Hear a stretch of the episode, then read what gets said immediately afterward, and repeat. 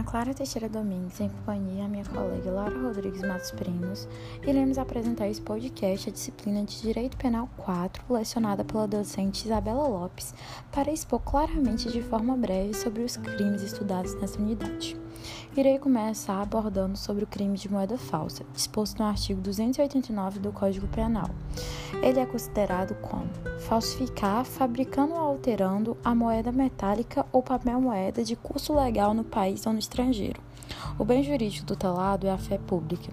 Os sujeitos do crime podem ser o sujeito ativo, qualquer pessoa, e o passivo, apenas o Estado. A conduta é falsificar, seja fabricando ou alterando, moeda metálica ou pap- papel moeda. É, obser- é importante fazer duas observações neste tema. A alteração atribuindo maior valor à moeda, que tem uma divergência na doutrina, e a falsificação deve ser convincente. Quanto à voluntariedade, há dolo, ou seja, vontade livre e consciente de falsificar a moeda. A consumação é no momento da fabricação ou alteração da moeda. Importante ressaltar que aqui é cabível a tentativa. O parágrafo primeiro do mencionado artigo traz a figura correlata, que é: nas mesmas penas incorrem quem, por conta própria ou alheia, importa ou exporta, adquire, vende, troca ou cede, guarda ou introduz na circulação moeda falsa, ou seja, atinge agentes que não participaram do processo de falsificação. A figura correlata do parágrafo segundo afirma que quem, tendo recebido de boa-fé como verdadeira moeda falsa ou alterada e restitui à circulação, depois de conhecer sobre a falsidade dela, é punido com a detenção de seis meses a dois anos e multa. E aqui é importante fazer algumas observações. A necessidade da moeda ter sido recebida de boa-fé, no caso, o dolo de restituir a moeda falsa à circulação, e quanto à consumação, que é no momento em que a moeda falsa é colocada em circulação. O parágrafo três também traz uma figura correlata, que afirma que é punido com reclusão de três a quinze anos e multa o funcionário público ou diretor, dirigente, gerente ou fiscal de banco de emissão que fabrica, emite ou autoriza a fabricação ou emissão de moeda com título ou peso inferior ao determinado em lei, de papel moeda em quantidade superior à autorizada. E aqui dá para fazer três observações. É um crime próprio, ou seja, é um sujeito ativo qualificado. O título, título é o texto contido na liga metálica e o peso é o determinado em lei. O parágrafo quarto traz ainda a figura correlata de: nas mesmas penas incorrem quem desvia e faz circular moeda cuja circulação não estava ainda autorizada. Aqui algumas observações, ou seja, a moeda era verdadeira, mas o crime é justamente a antecipação da circulação da moeda, o sujeito ativo é qualificado e a consumação se dá no momento em que coloca a moeda em circulação. E a ação penal desse crime é pública e incondicionada, com a competência da Justiça Federal.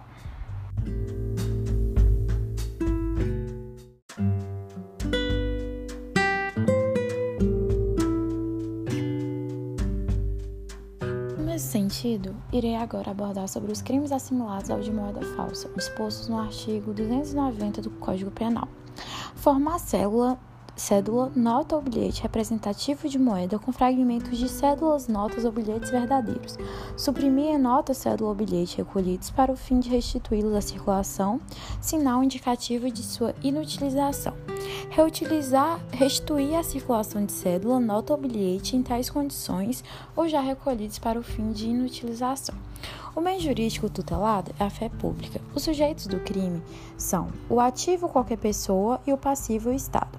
A conduta pode ser desmembrada em três: formar cédula, nota ou bilhete representativo de moeda, suprimir em nota, cédula ou bilhetes recolhidos para o fim de restituí-los à circulação, restituir à circulação cédula, nota ou bilhete em tais condições. Atenção, é necessário que haja aparência de autenticidade nesses mencionados. A voluntariedade é pelo dolo, ou seja, elemento subjetivo específico para a conduta suprimir.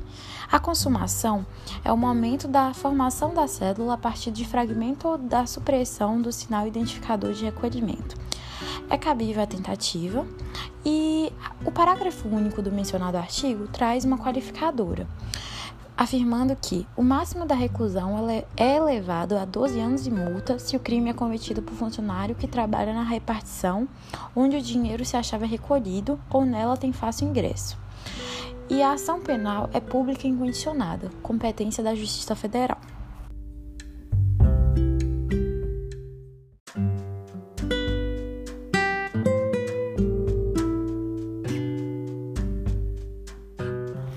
Agora sobre os petrechos para falsificação de moeda disposto no artigo duzentos e noventa e um do Código Penal, que é fabricar, adquirir, fornecer a título oneroso ou gratuito, possuir ou guardar maquinismo, aparelho, instrumento ou qualquer objeto especialmente destinado à falsificação de moeda. O bem jurídico tutelado é a fé pública. Os sujeitos do crime, o ativo é qualquer pessoa e o passivo é o Estado, ou seja, a sociedade. A conduta é fabricar, adquirir e fornecer a título oneroso ou gratuito qualquer objeto especialmente destinado à falsificação de moeda. Aqui é importante fazer duas observações. É necessário a destinação para a falsificação e os petrechos para a falsificação mais a falsificação da moeda. Aqui, a voluntariedade é de dolo, ou seja, vontade livre e consciente de praticar aquelas condutas. A consumação é o momento da prática da conduta, ou seja, momento da fabricação, aquisição, fornecimento, posse ou guarda do maquinismo, e é cabível à tentativa. Entretanto, há divergência na doutrina quanto a essa parte. A ação penal é pública incondicionada e de competência da Justiça Federal.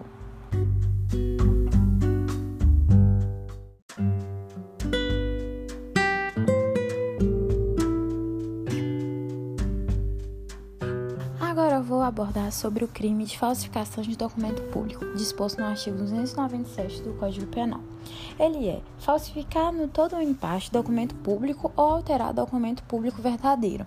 O parágrafo primeiro afirma que se o agente é funcionário público e comete o crime, prevalecendo-se do cargo, aumenta a pena em sexta parte. O bem jurídico tutelado é a fé pública. Os sujeitos do crime, o ativo é qualquer pessoa, mas tem um aumento de pena mencionado do parágrafo primeiro, e o sujeito passivo é o Estado. A conduta é falsificar no todo ou em parte documento público ou alterar documento público verdadeiro. Observação: a falsificação deve ser apta a iludir a pessoa. O documento público por equiparação está disposto no artigo ou no para, perdão, no parágrafo segundo. Para efeitos penais, equiparam-se a documento público o emanado de entidade paraestatal, o título ao portador ou transmissível por endosso, as ações de sociedade comercial, os livros mercantis e o testamento particular. A voluntariedade é de dolo, ou seja, vontade livre e consciente em praticar as condutas previstas no tipo penal. A consumação é no momento da prática da conduta e é cabível à tentativa. O parágrafo terceiro traz as figuras equiparadas, ou seja, nas mesmas penas incorre quem insere ou faz inserir na folha de pagamento ou documento de informações que seja destinado a fazer prova perante a Previdência Social, na carteira de trabalho e Previdência Social e em documento contábil ou qualquer outro documento relacionado com as obrigações obrigações da empresa. O parágrafo quarto também fala que, nas mesmas penas, incorre quem omite nos documentos mencionados nome do segurado, seus dados pessoais, a remuneração, a vigência do contrato de trabalho ou prestação de serviço. E a ação penal, penal desse crime é pública e incondicionada.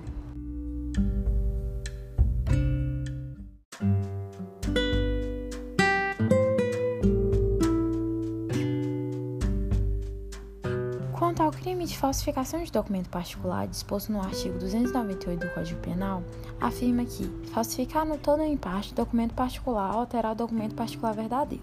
O bem jurídico tutelado é a fé pública e os sujeitos do crime, o ativo é qualquer pessoa e o passivo é o Estado. A conduta é falsificar no todo ou em parte documento particular ou alterar documento particular verdadeiro. Observação que a falsificação deve ser apta a iludir a pessoa. O documento particular por equiparação está disposto no parágrafo único, que afirma que, para fins do disposto no caput, equipara-se ao documento particular o cartão de crédito ou de débito. A voluntariedade é de dolo, ou seja, vontade livre e consciente em praticar as condutas previstas.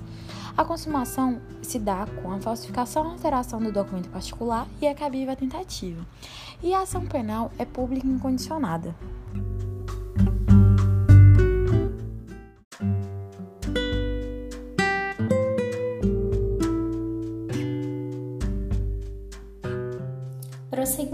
explanação, iremos falar sobre falsidade ideológica. A ação penal é pública e incondicionada. Sua previsão encontra-se no artigo duzentos e noventa e nove do Código Penal. O mesmo conceitua como omissão de informações com uma finalidade específica em documento, podendo este ser público ou particular, tendo penas específicas para ambas situações. Também a falsidade ideológica inserir em documento público ou privado uma declaração não condizente com a realidade, ou seja, a alteração da verdade sobre um fato que é relevante em âmbito jurídico. Dessa forma, fica evidente que o bem jurídico tutelado é o da fé pública, pois é posto em instabilidade à confiança sobre a veracidade dos documentos públicos e particulares. Qualquer pessoa poderá ser o sujeito ativo do crime, pois qualquer pessoa tem um dever jurídico de dizer a verdade. Portanto, qualquer pessoa pode cometer o crime. Entretanto, em situações que o sujeito ativo for um funcionário público, a pena irá ser aumentada de sexta parte. Isso deve ao fato que o funcionário público irá se aproveitar deploravelmente do seu cargo para praticar o crime. O Estado será o sujeito passivo. Como foi dito anteriormente, o bem jurídico tutelado vai ser o da fé pública. Todavia, em casos que terceiros forem prejudicados, estes poderão ser o sujeito passivo secundário. Tendo em vista o que foi dito, a voluntariedade ao dolo. O agente que está consciente possui a vontade de omitir ou alterar em documentos públicos ou privados. A intenção é prejudicar o direito, podendo alterar a verdade sobre o fato que é relevante no âmbito do direito ou criar a obrigação, isto é, é o elemento subjetivo específico. No crime de falsidade ideológica, é cabível a tentativa apenas no processo de inserir ou fazer inserir. A consumação do crime vai ser no momento da prática da conduta.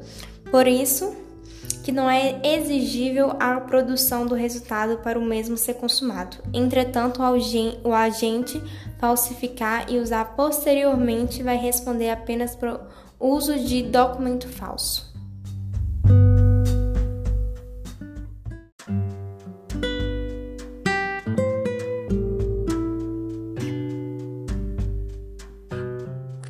O artigo trezentos e doze do Código Penal é a fundamentação legal do crime de peculato.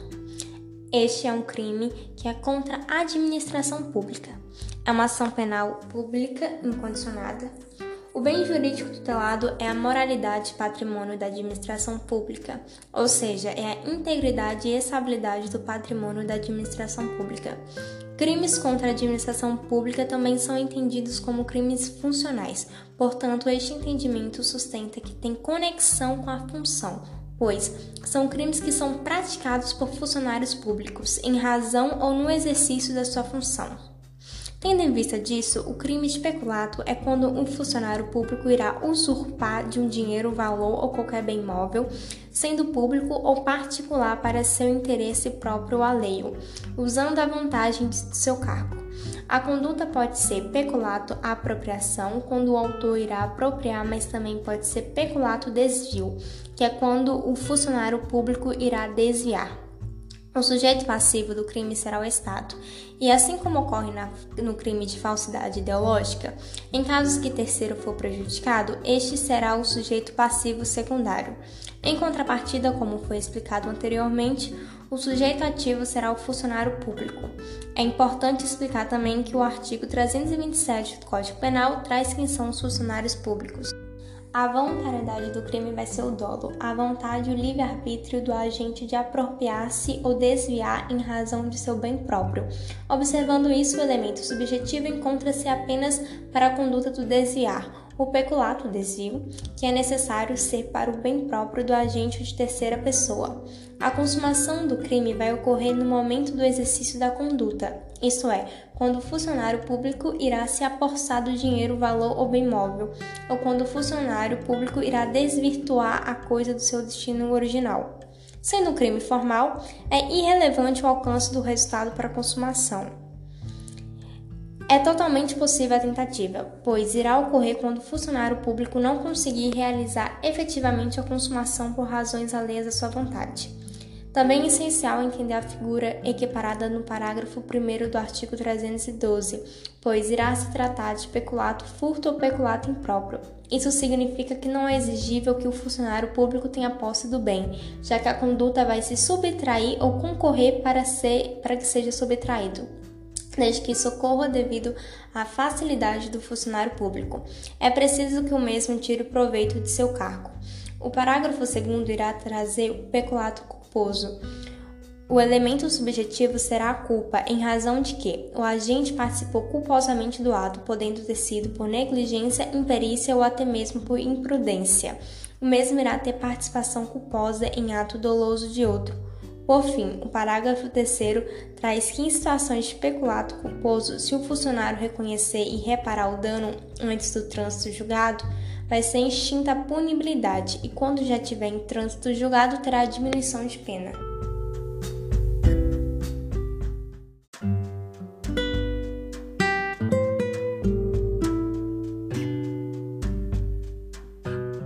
O artigo treze irá expor sobre o crime de peculato mediante erro de outrem. Será uma ação pública incondicionada e, assim como o crime de peculato, o bem jurídico tutelado também vai ser o da moralidade e patrimônio da administração pública. Os sujeitos do crime também serão semelhantes. Este crime irá ocorrer quando o funcionário público tomar posse de dinheiro ou qualquer utilidade, estando no exercício da sua profissão, só que por erro de outrem. A nomenclatura vai ser peculato, estelionato ou peculato impróprio. A conduta que será punível é a apropriação do dinheiro ou utilidade que o agente tem em suas mãos em razão de um equívoco de outra pessoa. Importante ressaltar que a terceira pessoa que cometeu o engano entrega o dinheiro ou vantagem para o autor, o mesmo não se manifesta e mantém o dinheiro para si. A voluntariedade vai ser o dolo, assim dizendo, mesmo estando consciente do erro que foi cometido pela terceira pessoa, o agente tem a vontade de apropriar-se daquele dinheiro ou utilidade. Portanto, a consumação vai proceder no momento em que o agente recebe o dinheiro e não se manifesta.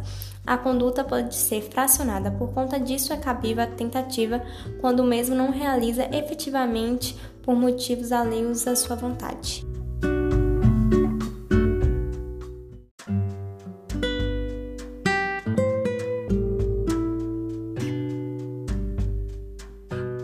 O artigo trezentos e dezesseis do Código Penal irá abordar sobre o crime de concussão. Será quando o autor exigir para o seu bem próprio ou bem de terceiro vantagem devida em razão de sua função, podendo ser de forma direta ou indireta, ainda que seja fora da função ou antes de assumir, melhor dizendo. A conduta punível vai ser exigir a vantagem inadequada direta ou indiretamente em razão da função. O bem jurídico tutelado vai ser o mesmo dos anteriores, só que dessa vez também irá visar a proteção ao patrimônio particular de forma secundária. O sujeito ativo será funcionários públicos, o sujeito passivo Estado e de forma secundária terceiros. A voluntariedade do crime vai ser do dolo, pois o agente tem que ter a vontade e o livre-arbítrio para exigir a vantagem devida aproveitando o seu cargo. O dolo específico vai ser a intenção de ter essa vantagem para si ou destinar para outra pessoa. Este crime será formal, portanto, a consumação irá ocorrer no momento que o agente exigir a vantagem. Será cabível a tentativa, pois não será necessário ter a vantagem exigida desde que a mesma não for lhe entregue por razões alheias à sua vontade. O artigo trezentos e dezesseis do Código Penal irá trazer a figura equiparada do parágrafo primeiro quando o funcionário exigir tributo ou contribuição social indevida, sabendo ou devendo saber, ou quando for devida, mas que a lei não irá autorizar, pois emprega na cobrança meio vejatório ou gravoso. Irá ocorrer o excesso de cobrança pontual dos tributos, essa exigência do excesso ou empregar na cobrança é um ato punível. O parágrafo segundo vai trazer a qualificadora, que irá ocorrer quando o funcionário desviar em seu proveito ou proveito de outro, que o mesmo recebeu de forma indevida para recolher aos cofres públicos.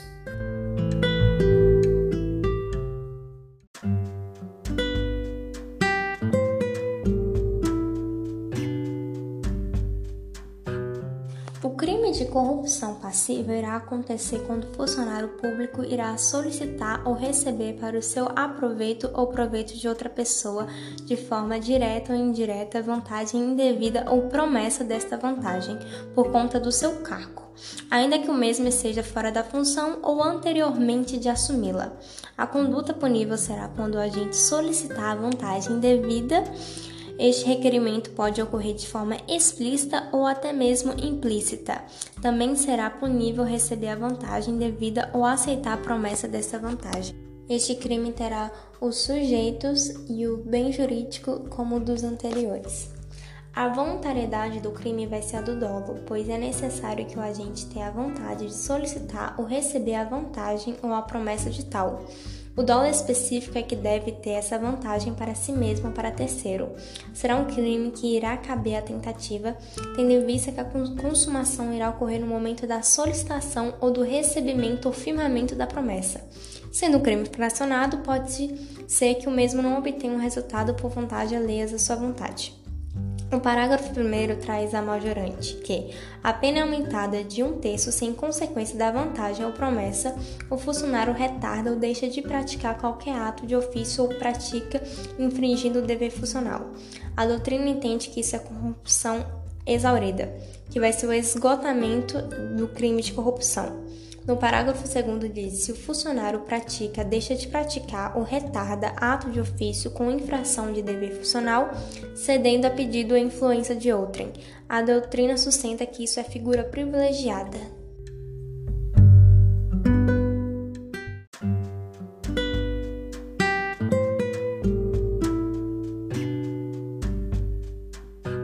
O crime de prevaricação está exposto no artigo trezentos e dezenove do Código Penal, tendo os mesmos sujeitos e a mesma, o mesmo bem jurídico tutelado do que o anterior.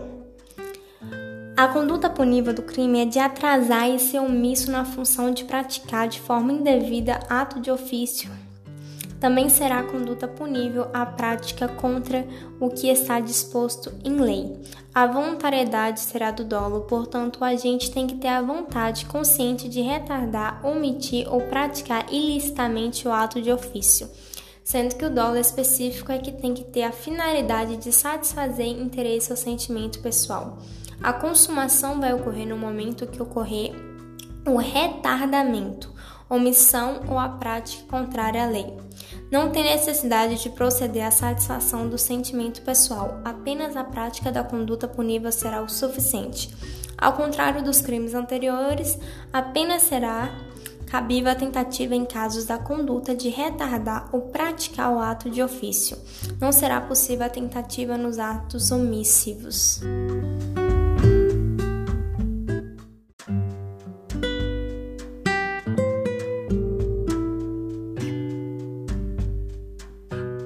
Por fim, iremos abordar sobre corrupção ativa, que está fundamentado legalmente no artigo trezentos e trinta e três do Código Penal. Será uma ação pública incondicionada e, diferente da maioria que foi abordada, o sujeito ativo será qualquer pessoa, pois qualquer pessoa pode oferecer ou prometer vantagem devida a funcionário público para que o este atrase, omita ou pratique atos de ofício. Portanto, vai ser crime praticado por particular contra a administração. O sujeito passivo será o Estado. O bem jurídico tutelado será a probidade da administração pública. A conduta que será punível é a de oferecer ou prometer a vantagem indevida a outra conduta vai, que vai ser punível vai ser de determinar a prática, retardar ou omitir o ato de ofício. A voluntariedade será do dolo. O sujeito ativo terá a vontade e o anseio de prometer vantagem devida a funcionário público. O dolo específico será a finalidade de fazer com que o funcionário público pratique, omita ou atrase o ato de ofício.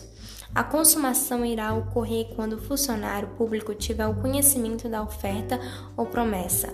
Dessa forma, o crime poderá ser fracionado, sendo cabível a tentativa quando o mesmo não conseguir o resultado por motivos alheios à sua vontade. O artigo trezentos e trinta e três do Código Penal ainda traz em seu parágrafo único a majorante da pena, que só vai incidir se o ato tiver natureza ilícita. A pena é aumentada de um terço se, em razão da vantagem ou promessa, o funcionário retarda ou omite ato de ofício ou pratica infringindo o dever funcional.